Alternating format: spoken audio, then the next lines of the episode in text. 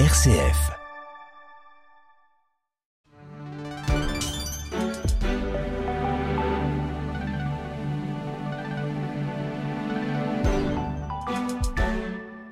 Et il est 10h et c'est parti pour jardiner tous ensemble. 10h, 11h, prenez-en de la graine avec Melchior Gormand. Prenez-en de la graine, votre émission du vendredi consacrée au jardinage pour apprendre à bien s'occuper de son jardin, de son potager, de ses plantes et tout en prenant soin de la planète. Alors si vous ne connaissez pas l'émission, ce qui peut arriver, eh bien, je vous donne le- la méthode pour participer car c'est extrêmement simple. Euh, si vous avez besoin d'un conseil, si vous avez une question euh, à propos de, de jardinage, vous venez à l'antenne au 04 72 38 20 23 04 72 38 20 23 et on répond à toutes vos questions. Vous pouvez également nous laisser vos messages par mail à l'adresse direct@rcf.fr.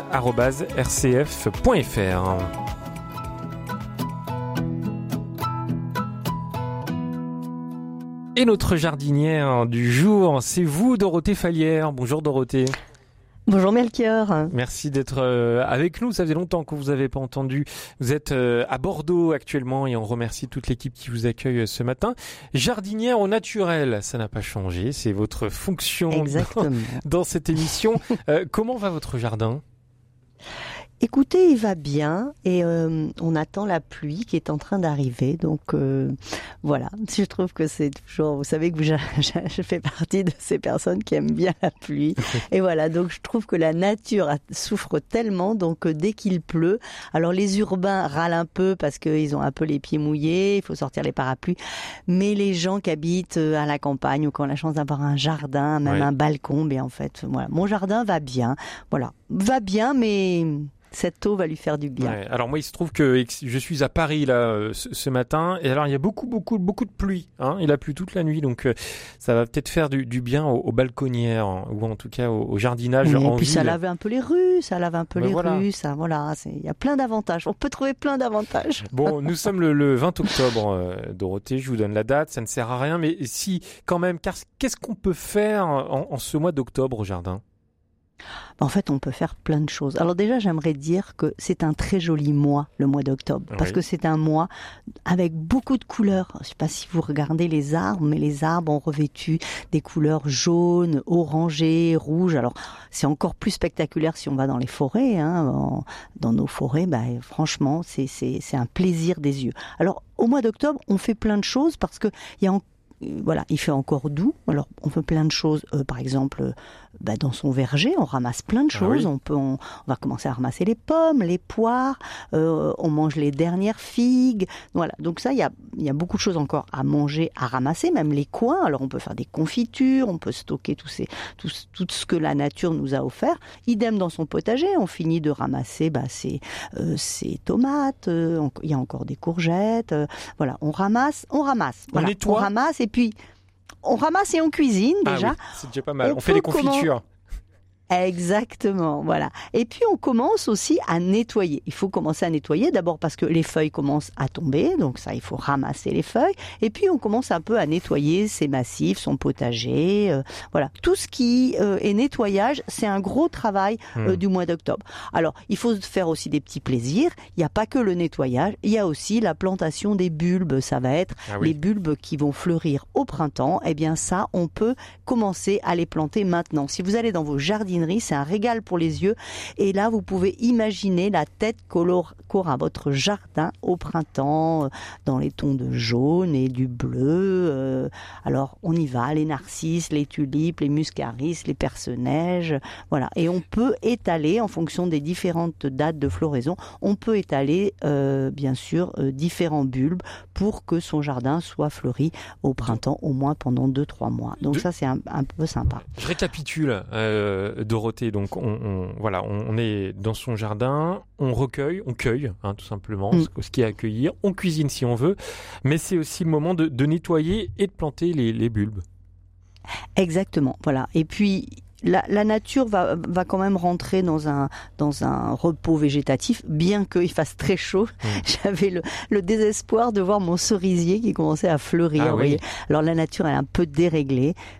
Et malheureusement, il va falloir un peu continuer à tondre. Voilà, il va falloir tondre votre gazon encore euh, quelques quelques quelques jours. Euh, voilà, bien bien qu'on tonde un peu moins, euh, mais il va falloir quand même compte. Vous allez pouvoir aussi ramasser vos dernières roses pour faire des bouquets. Voilà, si ce sont des rosiers remontants, ben, vous aurez le plaisir d'avoir des roses. Si ce sont des rosiers non remontants, ben, vous allez pouvoir commencer, mmh. par exemple, à les tailler. Voilà. il y a plein de choses à faire. Oh, mais c'est incroyable, le mois de, mois d'octobre. Euh, non, non, non, non, hein, pas de feignasse hein, au mois d'octobre. Hein. On y va, on y va. Et puis, euh, il va falloir aussi nourrir votre sol. Il va falloir aller, euh, bah, soit mettre du compost, soit aller dans votre centre équestre préféré, chercher du fumier. Hein, donc ça, c'est quelque chose qui est important à faire, c'est nourrir son sol pour euh, bah, que au printemps, bah, vous ayez un sol euh, riche pour les, plantes qui vont arriver. Donc voilà, ça c'est aussi très important, euh, nourrir son sol. Et quand vous aurez nourri votre sol, il va falloir le couvrir. Alors ce qui est absolument extraordinaire dans la nature, c'est que la nature nous donne tout et vous allez pouvoir le couvrir avec les feuilles qui sont tombées de votre jardin. Dès les premières gelées, eh bien vous allez avoir beaucoup de feuilles dans votre jardin. Mmh. Je pense au mûrier platane, au tilleul. Alors on évite les feuilles qui se décomposent difficilement comme le, le chêne ou le platane mais vous allez avoir beaucoup beaucoup de matière organique à, pouvoir mettre dans votre jardin. Vous allez pouvoir aussi mettre euh, les tontes de vos dernières euh, de votre dernière tonte de gazon. Vous allez pouvoir les mettre aussi dans vos massifs. Donc ça, ça, va venir nourrir. Euh, voilà, ça vient nourrir le sol. Ça va venir nourrir le sol, mais ça va aussi le protéger. Hmm. Ça va le protéger. Une forme de paillage. Exactement. voilà. Bah oh, mais vous devenez très calé, hein, Melchior. On, arrête cette émission maintenant alors. Ah. bon, en tout cas, j'ai l'impression qu'on a, on a un vaste programme ce matin de roté pour bien préparer son jardin, bah, pour passer l'hiver et pour préparer le printemps. Et euh, on va tout de suite accueillir Alain au 04 72 38 20 23. Bonjour Alain. Bonjour. Bonjour. Vous m'entendez? On vous entend et on vous écoute. J'ai éteint, mon, éteint mon poste de radio, alors c'est bah, Bravo. Voilà. Alors, j'ai planté un cèdre qui m'était apporté du Liban par euh, des amis libanais. Je l'ai planté il y a à peu près 20 ans. Il a atteint une dimension de, de 8 mètres de haut et il a été foudroyé il y a une semaine par un gros orage. Je l'ai trouvé tout noir le matin en allant euh, le voir comme je, je le suis de près. Voilà. Alors, je voudrais savoir ce que je peux attendre de, de cet arbre euh, en, fonction de la profondeur de la brûlure. Ah, c'est intéressant ça. On n'a jamais étudié un, cas de, de, foudre. Merci beaucoup Alain euh, pour euh, cette question à propos du, du cèdre du Liban. C'est le symbole, hein, c'est le symbole du pays. Ouais. C'est en plus c'est magnifique comme hein. arbre. Moi, je vais vous conseiller à Alain de ne rien faire parce qu'en fait, on ne sait la, la, la, la, foudre euh, l'a sûrement abîmé sur euh, beaucoup d'endroits, mais en fait, on ne sait pas exactement euh, où couper. Donc, vous allez pouvoir le couper. Le problème, c'est que tout ce qui est résineux déteste qu'on les qu'on les étête. voilà. Donc, malheureusement, c'est pas c'est pas. Enfin, ce qui lui est arrivé, c'est malheureusement c'est un peu dramatique. on peut peut-être le sauver, mais pour l'instant, je ne couperai pas Alain. Je regarderai vraiment ce qui va vraiment repartir et ce qui va vraiment mourir. Donc vous pouvez, euh, quand, lorsque le, le, le, la, le cèdre va, va reprendre au printemps, va reprendre un petit peu euh, vie, il va falloir que vous regardiez les parties brunes et les parties vertes et vous couperez les parties brunes en espérant que euh, ne meurt pas. Parce qu'un résineux à qui on coupe la tête, généralement, il ne survit pas. Voilà. Hmm. Surtout s'il a 20 ans. Voilà. Mais ne pas, faut surtout pas le faire. Voilà. Bah, pour l'instant, je ne ferai rien. Je ne ferai rien et j'attendrai de bien voir où est-ce qu'il faut que je coupe. D'accord. J'attendrai les premières, euh, les premières manifestations de survie euh, s'il y en a. Hmm. Exactement, il va faire des pousses et vous allez voir, vous allez voir exactement les parties qui sont vraiment mortes et les parties qui, qui, qui sont vivantes et à ce moment-là, vous le couperez. Voilà. en espérant qu'il reprenne vie. Euh, j'attendais avec impatience le moment où le cèdre change de forme. Vous savez, jusqu'à une vingtaine d'années, son développement est conique. Le cône est à base inférieure. Et Mhm. au-delà de- de- d'une- d'un certain âge, le cône s'inverse. Et, et Exactement. Il, de- il devient, il devient tout à fait parapluie à- au sommet. Et Exactement, il s'étale, oui. Voilà, il s'étale au, au sommet. Bon, ben écoutez, j'étais désolé de le voir Ben- dans cet état. Maintenant, j'ai on pas perdu, pas perdu tout espoir. Bon courage. Non, non, non, cas. attendez, attendez, puis peut-être qu'en fait, la vie est peut-être bien faite, peut-être qu'il va se mettre en forme plus aplatie, pas grâce à, à lui seul, mais peut-être grâce aux éléments euh, euh, climatiques euh, malheureux. Merci beaucoup Alain d'être venu euh, à l'antenne ce matin dans, dans Prenez-en de la graine. Vous faites comme lui et vous nous appelez avec vos questions de, de jardinage ou de foudre hein, peut-être au 04 72 38 20 23. Dorothée, euh, le- la foudre qui, qui tombe sur euh, un arbre ou sur un arbuste, même si à mon avis c'est un peu plus rare, est-ce que euh, ça vraiment ça détruit tout de suite le, le végétal? Ah bah oui, oui, ça le brûle, Ouais. ça le brûle, euh, oui, oui, c'est... euh, parce qu'en fait, la foudre, elle va, elle va attaquer l'arbre au sommet et elle va descendre jusqu'aux racines. En fait, c'est ça. Euh, ben, en fait, ça va brûler non Mm. seulement la partie aérienne de l'arbre, mais ça va aussi brûler le système racinaire. Alors d'un autre côté, il vaut mieux qu'elle tombe sur l'arbre, qu'elle tombe euh, des fois sur nos maisons. euh, parce que, ben, en fait, euh, ça fait aussi énormément de dégâts. hein, ça détruit tout le système électrique de nos maisons. Mais sur un arbre, c'est pareil. Ça, ça, ça va jusqu'au système racinaire. Et malheureusement, je suis pas très optimiste pour le cèdre de Ah, c'est dommage. mais- hein. Ouais. mais voilà, c'est dommage surtout, surtout qu'il a dit qu'il avait 20 ans, 20 Mhm. ans, 20 ans d'insert. Il doit être magnifique en plus. Donc, euh, mais euh, voilà, c'est voilà, ça fait beaucoup de dégâts. euh, et il faut, faut savoir aussi que ces arbres, bah, nous protègent. Ouais. Donc voilà. Alors Dorothée, euh, là on est actuellement euh, le, le- le 20 octobre, on, on est en, en plein automne. Les feuilles tombent, voire sont tombées des, des arbres. Qu'est-ce qu'on en fait de ces feuilles? Vous savez, bah, dans certaines villes, il y a des, il y a des ramassages publics de, de- de feuilles, mais qu'est-ce qu'on Ouais, peut en faire? euh, Alors dans les, vous avez plusieurs solutions. Moi, la solution que je préconise euh, en permaculture, c'est d'utiliser. Alors tout dépend euh, du paquet de feuilles que l'on a. Vous avez plusieurs solutions. Vous pouvez d'abord, si ce sont des, des feuilles qui vont bien pourrir, c'est les mettre sur vos massifs. Ça va protéger vos massifs, ça va protéger toutes vos plantes euh, vivaces et vous pouvez les mettre dans votre potager. C'est un paillis gratuit qui vient de votre jardin que vous connaissez donc et euh, qui va se dégrader facilement. La première chose c'est ça. Si vous en avez beaucoup parce que ça ça peut et que vous avez un grand jardin, vous pouvez aussi consacrer au fond du jardin une partie où vous allez stocker vos feuilles. Vous allez les stocker comme ça, euh, en, le mettre en, en tas et euh, en- au bout d'une année, eh bien lorsque vous voudrez prendre du terreau, eh bien vous vous gratterez dessous et vous, vous verrez que ces feuilles se seront décomposées naturellement et ça va vous faire un terreau euh, complètement naturel pour votre jardin. Ça, c'est aussi quelque chose de, de très intéressant. Une autre chose, c'est si vous n'avez pas un grand jardin, mais que vous voulez récupérer ces feuilles, vous pouvez faire ce que l'on appelle une tour à feuilles. C'est-à-dire que vous achetez un morceau de grillage que vous mettez en rond, vous faites un, un un rond avec ce grillage, vous prenez un grillage quand même assez haut, vous faites d'un diamètre peut-être de 80 cm euh, et vous, vous, vous mettez vos feuilles dedans. Ouais. Voilà. Donc euh, le grillage va vous permettre que les feuilles ne s'éparpillent pas euh, complètement tout dans votre jardin. Et au fond, ben, petit à petit, cette tour va se tasser parce que les feuilles vont commencer à se décomposer et vous pourrez récolter facilement votre terreau en enlevant ce grillage et vous aurez votre terreau qui se sera fait au bout de six Eh mois ben, dessous. voilà. Ça, c'est quelque chose de très intéressant. Moi, je suis pas pour emmener à la déchetterie. Voilà, voilà, ça me fait un Ah peu oui. râler. Les versions divergent. Hein. Mais bon.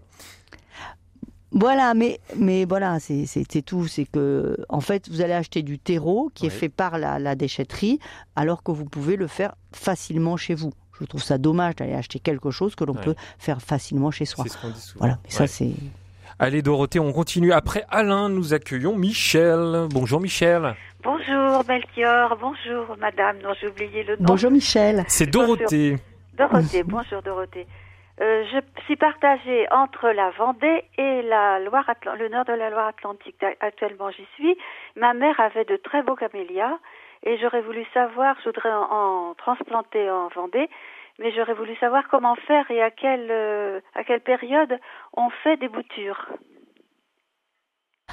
Alors la bouture du camélia peut se faire au mois d'août. sur des jeunes branches. on appelle ça des bois aoutés, c'est-à-dire que ce sont des branches qui ont poussé euh, au, mois de, du printemps jusqu'au mois d'août. Voilà, vous faites pas des boutures sur des branches, des branches trop ligneuses, des branches qui ressemblent un peu à du bois. Voilà. Donc ça, c'est la première chose. Vous faire des boutures avec ces branches-là. Vous, vous coupez en biseau votre branche, vous la trempez un petit peu, soit vous êtes, vous êtes dans un peu de poudre d'hormone et vous mettez votre branche dans un, dans un terreau bien riche, composté. Vous mettez, euh, soit vous mettez sous cloche euh, à l'extérieur, soit vous mettez un, sac en plastique transparent de manière à ce que la bouture se reste vraiment bien humide et vous mettez votre bouture plutôt au nord. En ce qui concerne le camélia, le camélia c'est une plante à terre de bruyère, c'est-à-dire que c'est une plante qui va aimer donc plutôt du terreau acide, donc qui va aimer un emplacement euh, dans une, un terreau acide et plutôt à l'ombre. Voilà. Donc c'est vraiment les exigences du camélia. Euh, il y en a beaucoup, par exemple, dans le Limousin, parce que le Limousin est une terre plutôt acide. Je connais pas trop la terre de la Vendée, mais il suffit d'acheter, bah, de regarder ce qu'a son voisin mmh. des fois dans son pour voir s'il a des camélias, des rhododendrons. voilà, ça aide un peu. On, espionne un peu au-dessus de la barrière pour voir ce qu'il a. Mais surtout, le camélia, c'est une plante qui n'aime pas le soleil direct, qui aime bien des endroits très ombragés, enfin ombragés, qui supporte d'être mis à l'est, mais qui n'aime pas être plein sud. Voilà. Et surtout, c'est une terre, c'est un camélia, enfin une plante qui aime les terres acides, dites de bruyère. Donc, quand vous allez les planter, surtout vous achetez du terreau à terre de bruyère si votre terre n'est pas acide. Voilà. Et vous faites une grosse fosse avec ce terreau-là. Par contre, si vous avez une terre acide, il n'y a pas de souci, il n'y a pas besoin de, mettre un, terreau spécial. Alors, il faut savoir que le camélia, c'est une plante qui, qui supporte bien euh, d'être restée en pot. Il n'y a pas de souci. C'est un, un, développement racinaire assez faible, plutôt de surface, comme le rhododendron. Donc, vous pouvez tout à fait aussi, si vous avez vraiment envie et que vous n'avez pas une terre très adapté au camélia, eh bien vous pouvez tout à fait le laisser dans un pot, c'est très joli, voilà. Et puis euh, le mettre sur votre terrasse euh, à l'est. Euh, voilà. Et ça n'a pas besoin, c'est pas une plante qui est gélive non plus. Vous n'avez pas besoin de le rentrer, le camélia. Merci Michel pour votre appel ce matin et cette question autour du, du camélia. Vous en avez, vous, Dorothée, dans votre jardin? Alors j'en ai pas beaucoup parce que j'ai pas vraiment. D'abord il fait très chaud chez nous dans, le sud-ouest, on est à la limite des Landes. Bien que j'ai une terre acide, mais j'ai une, pas une terre riche du tout. Euh, voilà. Donc euh, j'arrête de mettre, de dépenser de l'argent dans des plantes qui vont pas euh, tellement survivre chez moi. Je prends plutôt des plantes dites indigènes, voilà, parce que je, ça m'énerve de voir ces plantes mourir, alors que oui, je, trouve ça magnifique, hein, un camélia. Alors j'en ai un en pot qui est très beau je dois le dire. Prenez-en de la graine en direct jusqu'à 11h, comme tous les, vendredis sur RCF avec vos appels, tout comme Alain et Michel au 04 72 38 20 23. On va accueillir André euh, juste après la, la chanson qu'on va écouter tout de suite. Il s'agit d'Héloïse. À tout de suite.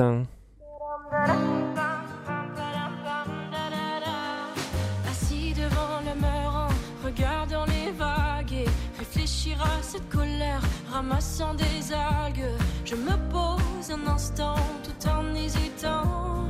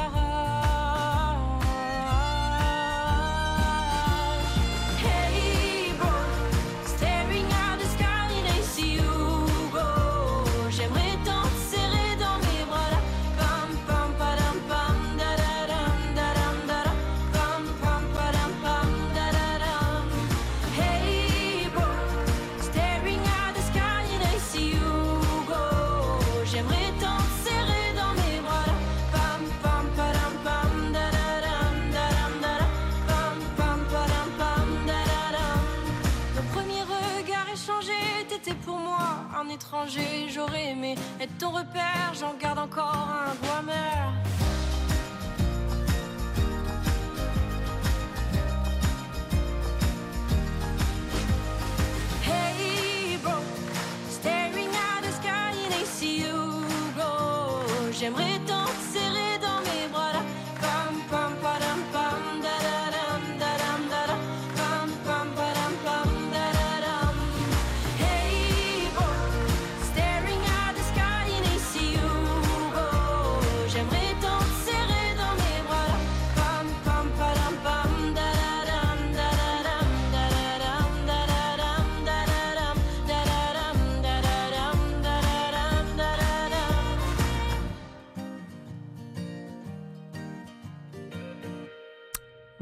Hey bro, c'était euh, la chanteuse Héloïse sur RCF. Prenez-en de la graine avec Melchior Gormand, une émission de RCF en codiffusion avec Radio Notre-Dame. Et avec Dorothée Fallière, notre jardinière au naturel qui répond euh, ce matin à vos nombreuses questions au 04 72 38 20 23. Bonjour André, Bonjour.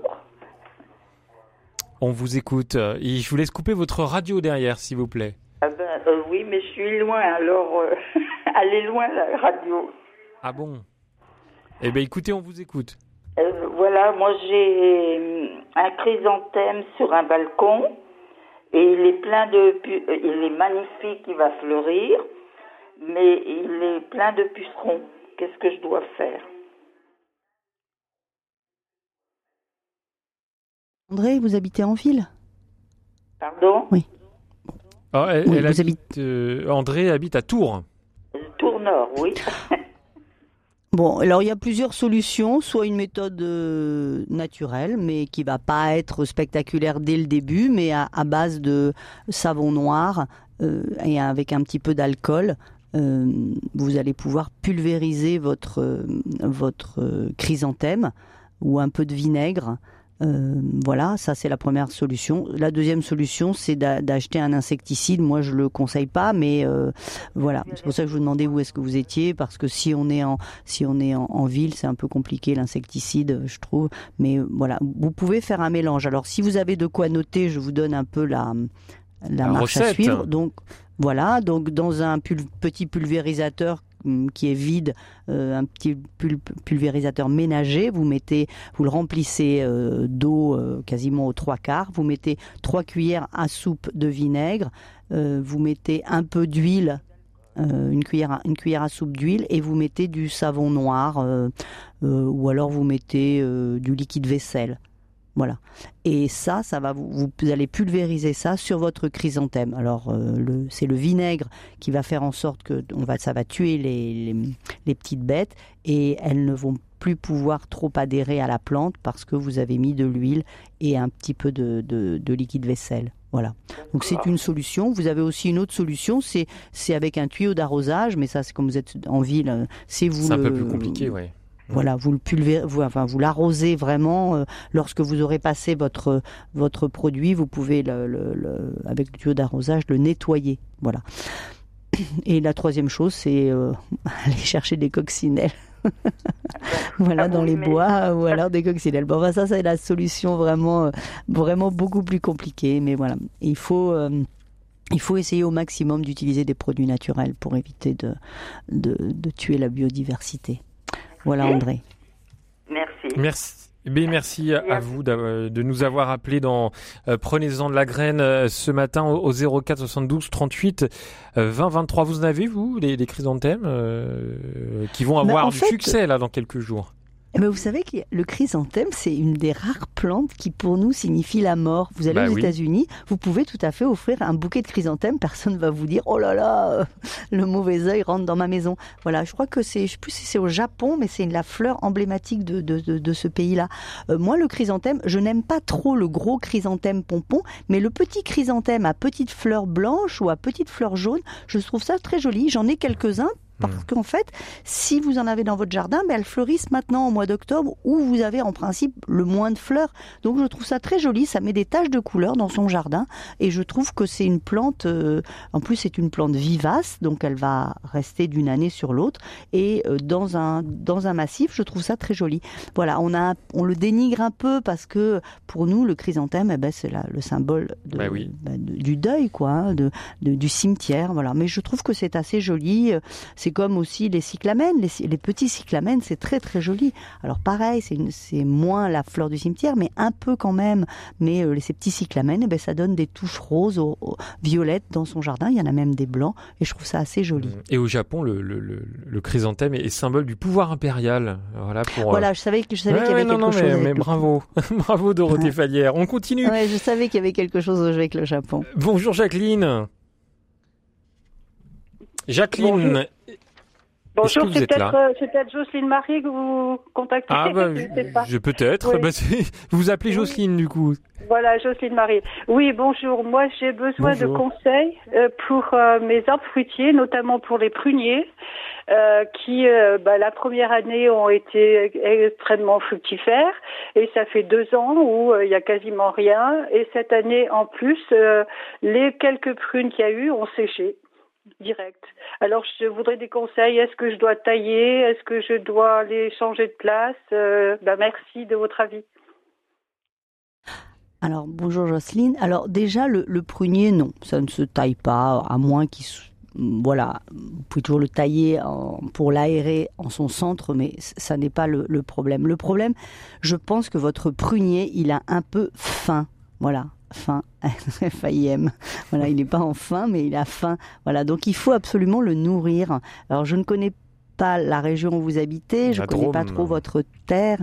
La Drôme. Il faut absolument mettre du fumier au pied de votre prunier. Voilà, donc euh, il est temps, c'est vraiment la saison. Vous allez dans, si vous êtes euh, à la campagne, vous allez dans votre centre équestre préféré, vous allez avec votre petite remorque et vous allez euh, vous faire offrir du Mhm. fumier et vous allez le pailler. Ça, c'est enfin le mettre du fumier au pied de votre prunier. Et n'hésitez pas à mettre une couche importante. Alors ne n'en en mettez pas que au niveau du tronc. hein, vous pouvez étaler un petit peu autour, faire un diamètre. hein, euh, voilà. Pour l'instant, moi, je ne le déplanterai pas. Voilà, je ne les déplanterai pas euh, parce que euh, c'est pas que c'est pas la saison. Enfin, il faudra attendre un peu le mois de novembre. Mais je pense que déjà, si vous faites ça, vous faites un petit merlon aussi au pied de votre prunier, c'est-à-dire un- une petite cuvette, et vous allez aussi essayer un petit peu de l'arroser au printemps, si vous pouvez un petit peu l'arroser. Alors le fait de, le fait de faire une cuvette maintenant,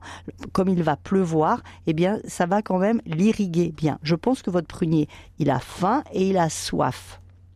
Voilà, déjà si vous faites ça, je pense que vous avez beaucoup plus de chances d'avoir des prunes et une, alors alors ça c'est la, la, la- nourriture.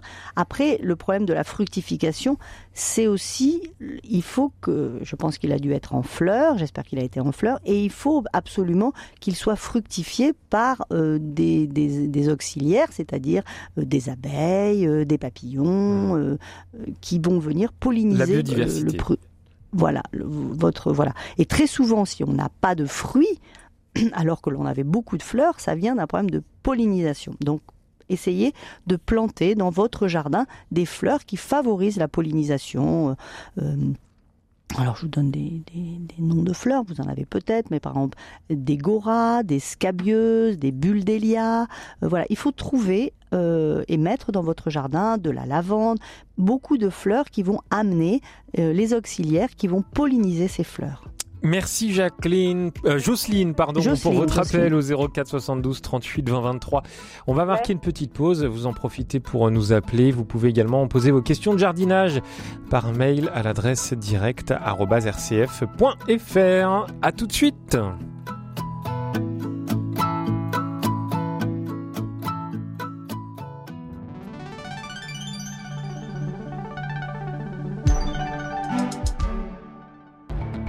Toute la semaine, suivez l'actualité internationale avec le journal de Radio Vatican.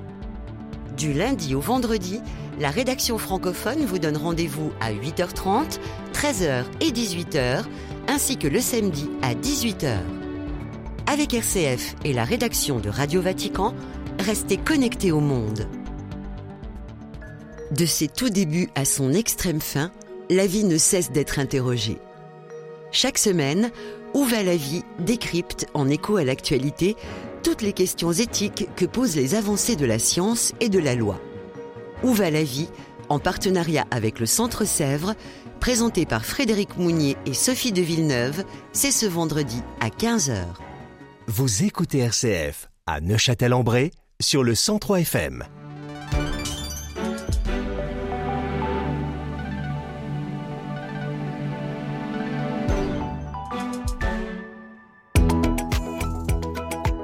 De la graine avec Melchior Gormand, une émission de RCF en codiffusion avec Radio Notre-Dame. Et toujours avec Dorothée Fallière, notre jardinière au naturel. Quelques questions qui viennent d'arriver par mail et notamment de la part de Liliane qui nous dit Tout l'été, j'étais en veille de nombreux escargots blancs. Comment m'en débarrasser? Euh, Car euh, elle pense que c'est la période pour s'en débarrasser. Bah, je m'en débarrasserai pas.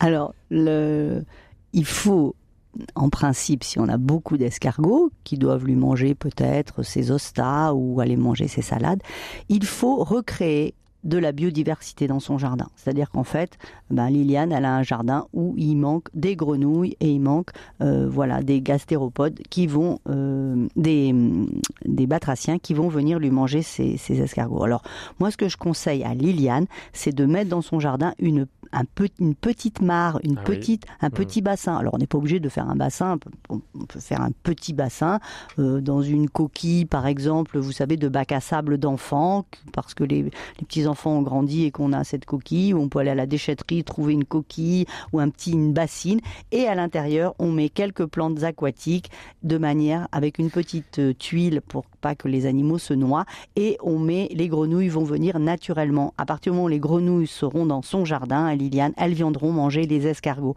Voilà, il faut recréer le cycle. On n'est pas envahi par hasard par un animal.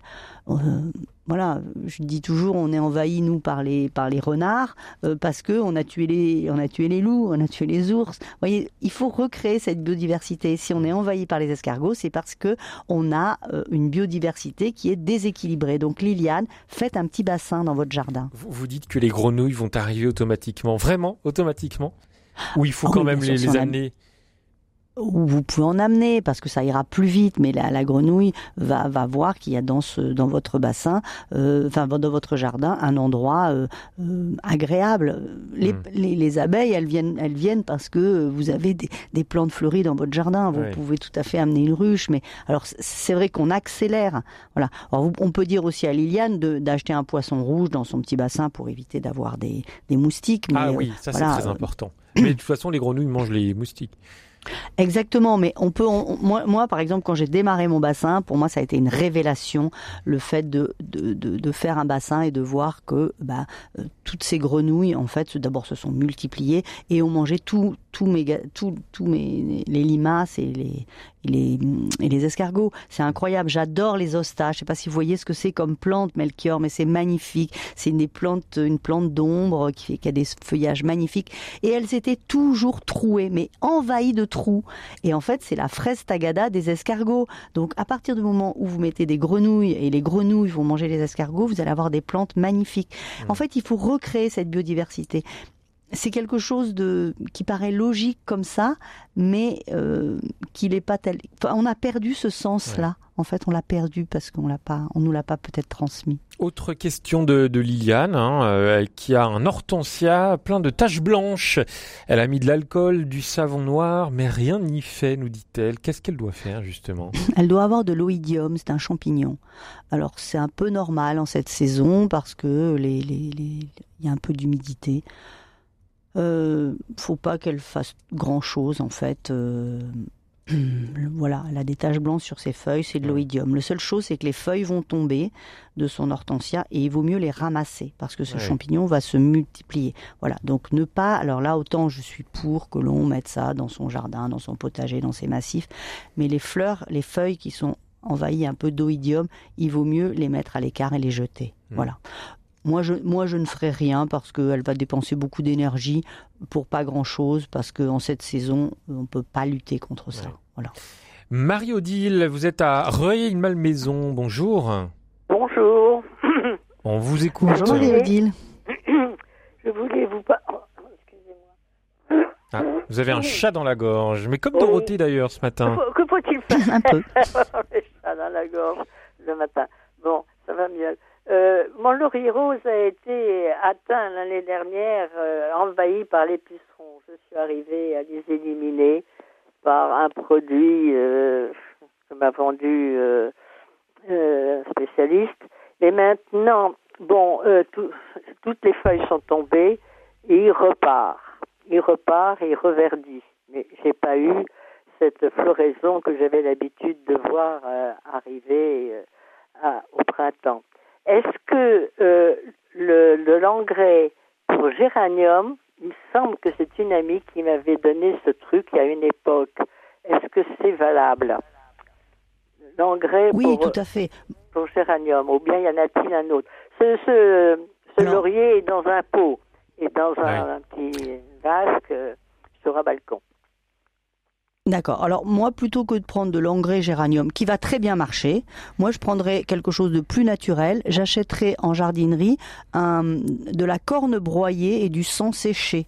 Ça va, voilà. y a- donc ça, il n'y a pas de souci. Vous vous achetez ça, c'est tout mélangé et vous mettez ça dans votre laurier rose. C'est naturel, euh, voilà. Alors vous allez rire un peu, Marie-Odile, mais il y a quelque chose qui marche bien aussi, c'est Ah. de mettre un peu son pipi dans son pot. Ah, Voilà. Voilà, Ah, parce que c'est de l'engrais naturel, on l'oublie souvent. Voilà, alors, voilà, bon, après, Ah, s'il est sur une terrasse, il y a... vous dites Voilà. ce que vous voulez, Dorothée. hein.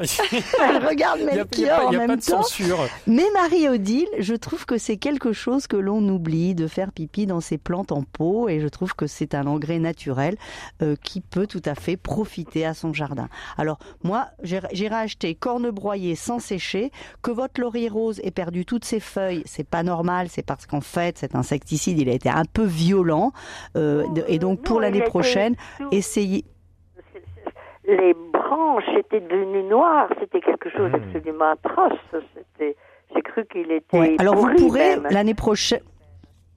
L'année prochaine, vous pourrez peut-être euh, veiller à intervenir peut-être un petit peu plus tôt euh, pour pouvoir euh, lui prodiguer des soins euh, euh, pour éviter ces pucerons. Mais à partir du moment où une plante elle est en bonne santé, elle est bien vigoureuse, euh, vous allez voir, elle, elle va être moins attaquée et ça va moins la perturber en, en cas d'attaque de pucerons. Hmm. Voilà. Et puis vous pouvez peut-être aussi acheter euh, euh, au printemps quelques coccinelles dans votre jardinerie. Vous allez voir, les coccinelles c'est très efficace et ça va vous manger vos pucerons. Merci Marie-Odile d'être euh, venue à l'antenne de, depuis euh, Rueil-Malmaison en, en Ile-de-France. Merci pour votre appel au 04 72 euh, 38 20 23. Euh, une question d'un auditeur, alors je n'ai plus son prénom, je suis confus, euh, qui nous dit Aucun de mes papyrus n'a survécu aux hivers à Lyon, pourtant déplacé à l'intérieur près d'une fenêtre et arrosé de telle façon que la terre soit toujours humide. À quoi cela est-ce dû? Comment s'en sortir? nous demande cet auditeur qu'on va appeler, euh, allez, Patrice. Alors le papyrus, pourtant, c'est une plante. Alors vous, ça dépend lequel. Ça dépend lequel. Il y a le papyrus égyptien, là, celui qui a une très grosse tige euh, triangulaire, euh, qui est plutôt gélif, mais lui, il l'a mis à l'intérieur. Je peux pas savoir. Ça, je sais pas On répondre. sait pas. En principe, c'est solide le papyrus. Hein, euh, euh, voilà, je je sais pas. Est-ce que je je peux pas dire. Je sais Bon. pas euh, parce qu'en principe, c'est assez solide. C'est vraiment la plante du débutant, le papyrus. Je suis désolée pour le Patrice. Ouais. si, si c'était un jardinier expérimenté, voilà. Moi, s'il avait été, il avait été laissé à l'extérieur, je, je- je lui aurais dit, il a pris le gel, parce que ça, c'est une plante qui est gélive, en dessous de moins 2, moins 3. Mais s'il l'a mis dans chez lui, c'est pourtant c'est facile, je sais Bon. pas, Ouais. Une question je sais pas répondre. Une question d'Annie. Euh, nous avons un sapin très haut avec des lignes électriques à proximité. Quelles sont les précautions à prendre pour l'étêtement euh, sans qu'il souffre? Bah, en fait, euh, le sapin n'aime pas du tout être étêté. Ça, c'est sûr que si vous allez l'étêter, euh, il va, soit dépérir, soit il va pousser de façon un petit peu bizarre, hein. euh, voilà, autant un cèdre du Biliban peut s'étaler, euh, un sapin. Voilà, c'est un peu compliqué de les téter. Vous, de toute façon, vous n'avez le problème, Annie, c'est que vous posez pas trop de questions parce que vous n'avez pas trop le choix. À partir du moment où ça va toucher les lignes Ah oui, il faut le faire de toute euh, façon. L'EDF, euh, enfin le ouais, réseau, euh, Le, le- le réseau électrique. Ouais, elle va vous dire attention. euh, voilà. Alors vaut mieux que vous le fassiez vous plutôt qu'ils ne le fassent eux, parce que eux, ils vont prendre des décisions très drastiques en ce qui concerne la taille. Si vous le faites vous, vous pouvez essayer de, le, le- de moins le massacrer. Voilà. Ce que je peux vous dire. si- Malheureusement. S'il est trop haut, ça va devenir compliqué quand même de, de faire ça, non Euh, Ben seul? voilà. faut demander à Ah une... ben seul, ça dépend de la hauteur, euh, mais vous savez, il y a des élagueurs qui sont capables de faire ça, euh, ouais. voilà. Après, ne prenez pas votre échelle pour monter à 20 mètres de haut et, et faire le funambule, mais vous avez même des élagueurs qui montent avec des, des élingues euh, et puis des, des, des crochets aux pieds de manière à, à étêter l'arbre. C'est quelque chose d'assez simple à faire. Ouais. Mais voilà. Après, euh, ça leur donne une configuration pas très jolie. hein. Un sapin qui est étêté, ça, c'est vraiment moche. Bah oui. Après, euh, Ouais. peut-être le couper et puis mettre à la place quelque chose euh, euh, qui va monter un petit peu moins haut que le sapin.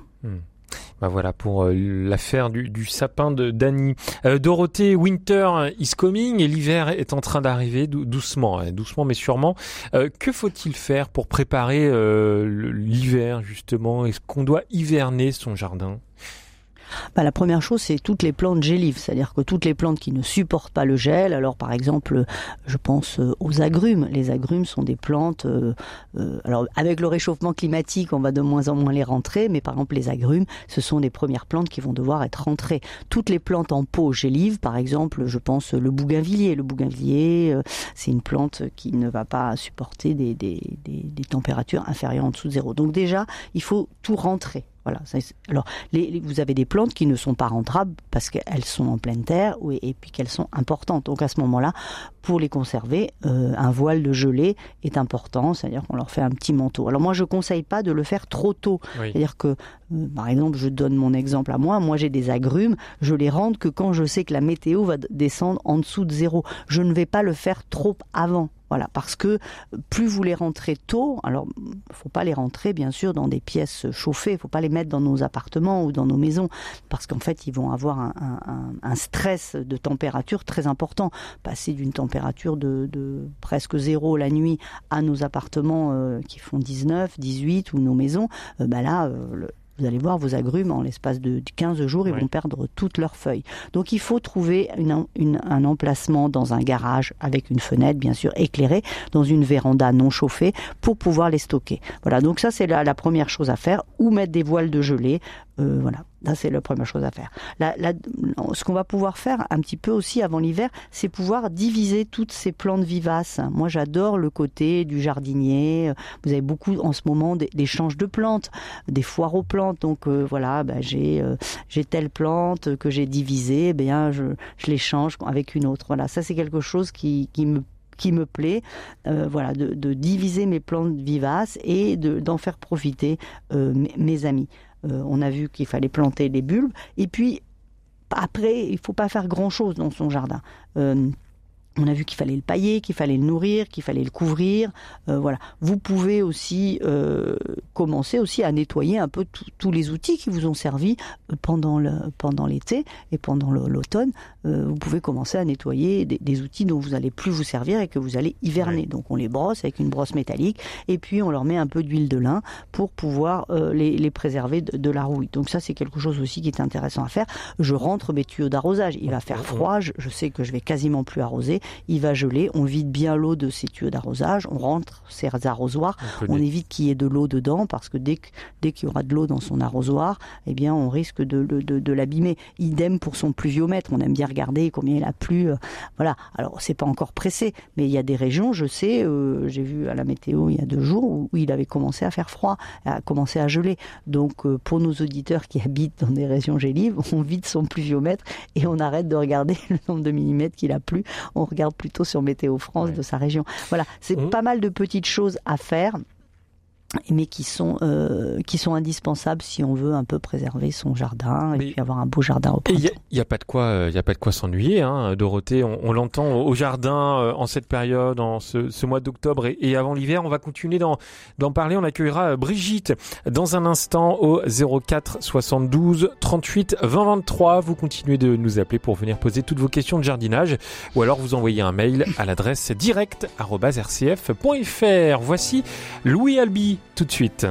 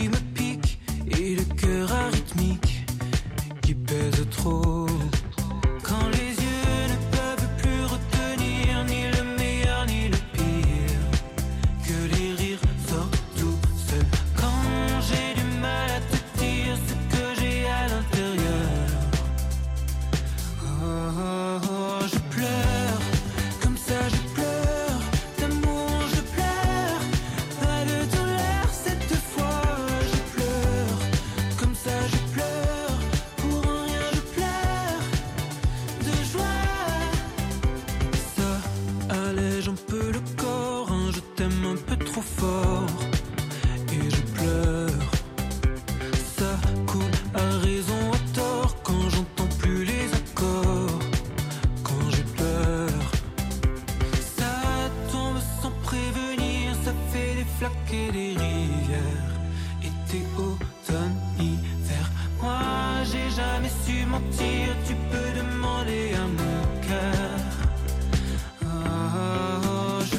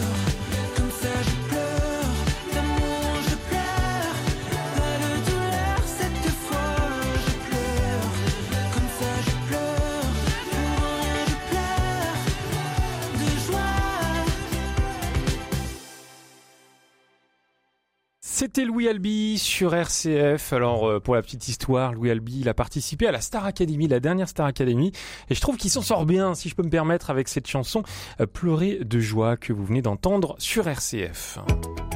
Prenez-en de la graine avec Melchior Gormand, une émission de RCF en codiffusion avec Radio Notre-Dame. Et avec Dorothée Falière, ça n'a pas changé. Vous êtes toujours jardinière au, au naturel.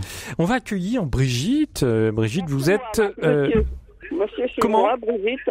Vous êtes en, en communication avec Brigitte. bah, Brigitte, bonjour. Est-ce que Voilà. vous Bonjour, couper Brigitte. votre radio derrière, s'il vous plaît? Oui, voilà, c'est parce que euh, justement, je vais le fermer, vous inquiétez pas. Hum. Euh, Vous êtes à Bourg-la-Reine. Voilà, tout à fait, tout à fait, à Bourg-la-Reine. Et j'ai un petit cyclamen euh, qui me fait des, des- des misères. Pourquoi? Parce que tout ce que je fais, c'est euh, je mets de l'algoflash parce que fait toute une construction. Vous savez, c'était une, plante qui était à côté de ma, ma- de ma maman quand elle est morte. Donc, je l'ai re- replantée dans un pot où il y avait de l'eau euh, dans, le, dans le bas, et puis les, comment ça s'appelle, les limaces, euh, les escargots, à Bourg-la-Reine, on en a plein partout. Ah mince. Alors, alors j'ai essayé, j'ai mis du, du, du fil de cuivre, puisqu'il paraît qu'ils n'aiment pas ça. Et alors, mais j'ai mis en plus alors euh, une bouteille, vous savez, de 5 litres pour qu'on ne puisse pas les atteindre. Hum. Et ensuite, euh, je mets de la, je, je mets de la goflash et patatras sous les, sous les feuilles, il- vous avez du rouge. C'est-à-dire qu'il y a une euh, araignée rouge. Et je, Ah oui. je ne sais pas quel est le produit qu'on peut mettre parce que je suis. Alors, Brigitte, merci pour votre question et, et je pense que Dorothée, vous, a- vous avez bien compris. Mettre un produit, c'est peut-être pas la bonne idée. Alors, si, si Brigitte, elle n'a qu'un cyclamène, euh, déjà, les, escargots et les, araignées, elles sont faciles à enlever à la main. Donc moi, ce que je conseille à Brigitte, c'est de prendre une petite éponge enduite avec un, peu d'eau et un peu de vinaigre et de nettoyer ses feuilles dessous. Voilà, parce que un cyclamène, c'est pas une énorme plante et ça va pas euh, prendre trop de temps. Voilà, moi j'ai évité les produits trop de produits. Si vous avez beaucoup d'escargots, je pense et est-ce que votre cyclamène il est il, il- est en bonne santé, les feuilles sont bien vertes, est-ce qu'il est beau? Alors là, pour l'instant, il n'est pas beau parce que c'est mouillé dans le dans c'est en, en- en permanence euh, toujours mouillé dans, dans les racines. Il faut pas que ça soit trop mouillé. Je pense que si vous avez beaucoup d'escargots, Brigitte, si vous avez arrêtez de lui mettre une coupelle d'eau sous lui. Voilà, arrêtez ça. Vous pouvez mettre une coupelle, mais surtout, il ne faut pas qu'il y ait d'eau stagnante dedans. Surtout, vous enlevez l'eau. Il faut pas qu'il y ait d'eau stagnante euh, au niveau de votre cyclamène. Laissez-le sécher un peu. Voilà. Est-ce qu'il est dehors, votre cyclamène Il est à l'extérieur? Oui, oui. Et alors il m'a ça, fait ça, c'est bien. Madame, magnifiques. Et quand j'ai mis ma main entre les, f- les, les fleurs de la- les, les- les- les- les premières, elles, elles ont fait une couronne autour de mon poignet. D'accord. Donc en fait, ça c'est l'algo flash. Vous, vous lui donnez beaucoup d'engrais, donc il fait beaucoup de fleurs. Hein, donc ça, ça y a pas de souci. Moi, je- j'enlèverai la coupelle d'eau sous le cyclamène et pour les, les araignées rouges, je mettrai un petit coton ou une petite éponge avec un petit peu d'eau et un peu d'alcool et je nettoierai les feuilles dessous. Vous allez voir, le fait de sécher la terre, ça va vous enlever vos escargots, ça, euh, voilà, et vous les enlevez au fur et à mesure. Mais il y a trop d'eau dans votre euh, cyclamène. c'est avec de l'alcool, la- lequel, de quel euh, Vous, vous mettez du vinaigre, euh, ce que vous avez, du, blanc, vinaigre d'alcool ou votre vinaigre, euh, pas balsamique, non, Melchior, mais plutôt le vinaigre, C'est le vinaigre pourtant. de. Non, oui, oui, oui, mais pour pour la plante, c'est pas la peine. Mm. Vous mettez un vinaigre rouge si vous avez un peu. N'achetez pas quelque chose de spécifique, hein, Brigitte. Voilà. Et ça, ça va vous enlever euh, vos vos araignées rouges. Voilà. Par exemple, mes tomates, eh ben mes tomates, euh, j'en ai pas du tout. Ça, ça, ça, ça- les, les, les, les, les- Alors, comme je suis comme vous, euh, parce que je, je regarde les, les, les revues de permaculture, euh, je ne suis pas pour les, les produits euh, du tout. Sauf que quand, on met ça comme ça, je, je ne sais pas pourquoi je ne peux pas avoir tout. Je, je, je mets quelque chose, le lendemain, les limaces, tout ça. Et pour les, pour, quand vous, par exemple, vous mettez les petites coupelles, vous savez, on dit on doit faire la bière, eh ben, elles se, elles gobergent la nuit et elles reviennent après. Non, ah, ah, moi je pense que il y a plusieurs problèmes. Il y a trop d'eau un petit peu partout dans votre dans votre euh, ben, dans vos coupelles. Il y a un peu trop d'eau, donc asséchez un peu vos plantes. Euh, en ce qui concerne les tomates, si vous n'avez pas eu de tomates, c'est peut-être parce que comme elles sont en pot chez vous, il faut nourrir cette terre qui est en pot. Vous achetez du sang séché, de la corne broyée. Vous allez voir, c'est aussi bien que l'algo flash. Euh, et euh, voilà, faut pas que la, la terre soit trop pleine d'eau. En plus, les tomates, euh, voilà, c'est pas des plantes qui ont besoin de beaucoup d'eau. hein. Le cyclamen, c'est pareil, un peu d'eau, mais pas non plus en excès. Et à partir du moment où il y a de l'excès d'eau, ça attire les escargots. Oui, Voilà. bien Et sûr, puis sinon, euh, Voilà Brigitte. beaucoup, monsieur, madame. Merci, merci beaucoup de nous Merci, avoir appelé Brigitte. Euh, au 04 72 38 20 23 euh, des, des cyclamènes. Vous en avez là aussi vous dans, dans votre jardin? Je crois que oui, non? Euh, Oui, mais oui, mais en fait, moi, ce que j'ai euh, en les cyclamènes, en fait, c'est des, des plantes qui sont aussi, euh, sont des plantes vivaces, qui se plaisent beaucoup sous les arbres. Donc moi, j'ai des petites cyclamènes de, des bois magnifiques sous des, sous des, dans des sous, dans un sous-bois. Voilà, ça, ce que je, je trouve ça très joli. Mais c'est beau, hein, le cyclamen, hein, c'est- Hmm. c'est c'est joli. Hein. Après, souvent on fait l'erreur de trop les arroser. Et je pense que Brigitte, elle arrose trop ses plantes. Ah oui, voilà. Donc c'est c'est ce qu'on comprend hein, dans son témoignage. et c'est des plantes qui fleurissent en ce moment. Donc euh, c'est pour ça qu'on les retrouve un peu comme les chrysanthèmes. On les retrouve beaucoup euh, au cimetière. Le seul problème, c'est que dès qu'il va geler, la fleur du chrysanthème va mourir, euh, du, du cyclamen va mourir, alors que dès qu'il va geler, euh, le, le, le, le- le chrysanthème lui restera bien fleuri. Hmm. Oui, c'est très joli hein, le cyclamen. Vous en avez des petits blancs, des petits roses. Vraiment, c'est c'est une jolie plante qui peut être aussi une plante d'intérieur, hein, magnifique. Allez, demandons à Michel de venir à l'antenne. Bonjour Michel. Oui, bonjour. euh, Oui, bonjour, je suis Bonjour, Michel. Michel. Bonjour. Oui, bah Michel, vous êtes dans le Morbihan, on vous écoute.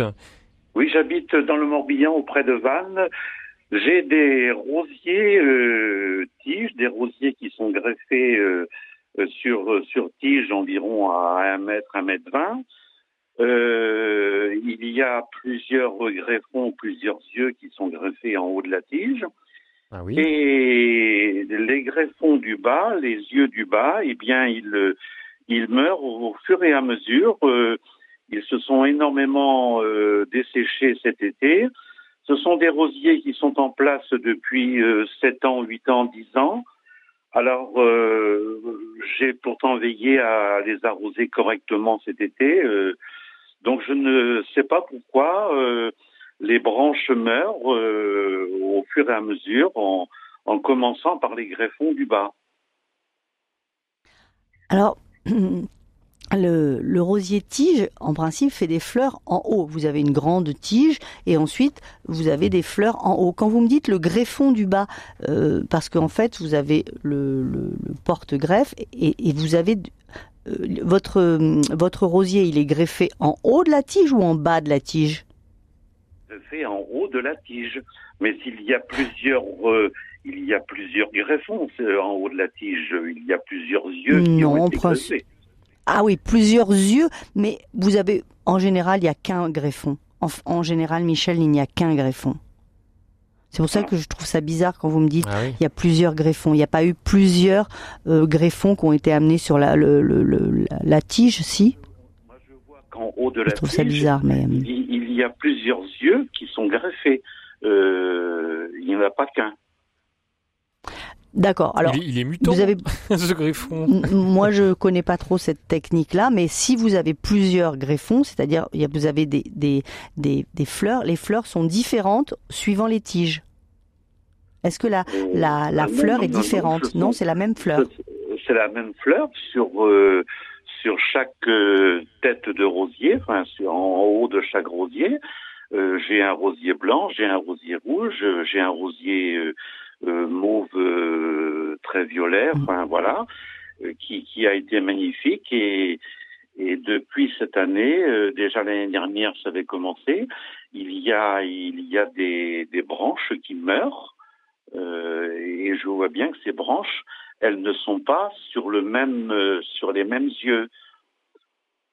C'est étrange. Et, et ça, ça vous le fait sur, les, sur tous vos rosiers tiges ou ça vous le fait principalement sur un seul? Euh, sur sur deux principalement.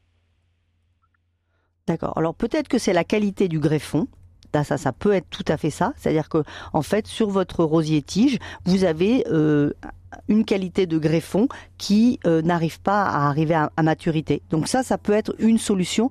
Et la deuxième, vous n'avez pas de maladie, vous n'avez pas relevé, euh, voilà, de maladie, de choses comme ça. Non, on n'a pas l'impression dans, dans le témoignage de, de Michel, mais à la limite, vous savez, euh, Dorothée Fallière, euh, ce problème, on, on aura le temps de l'étudier peut-être une prochaine fois puisqu'on arrive à, à la fin de Ouais. cette émission. Oui, je vais écouter Michel. Ce que je vais faire, c'est que je vais regarder. Je vais bien regarder et puis euh, je vais essayer de vous répondre parce que il y a, y a, Ouais, il y a une- quelque une- chose une analyser, choses qui ouais. m'échappent. Ouais, et puis ça m'intéresse en Eh plus. ben J'adore voilà. les rosiers. Je vais bien regarder votre problème et puis j'essaierai de vous trouver une solution. Merci beaucoup Michel d'avoir appelé. Merci Dorothée Fallière pour euh, une fois de Avec plus plaisir. très nombreux conseils. J'ai pas eu le temps de, de tous vous passer à, à- à l'antenne, mais n'hésitez pas à rappeler dès la semaine prochaine, toujours à la même heure, 10h, pour Prenez-en de la graine. Merci Dorothée, merci à l'équipe de Bordeaux qui Merci, vous accueillait ce matin. Merci à Pierre-Henri, Christophe, Catherine et Maria à la réalisation. Je vous souhaite un très bon week-end. On se retrouve nous lundi euh, pour Je pense donc j'agis.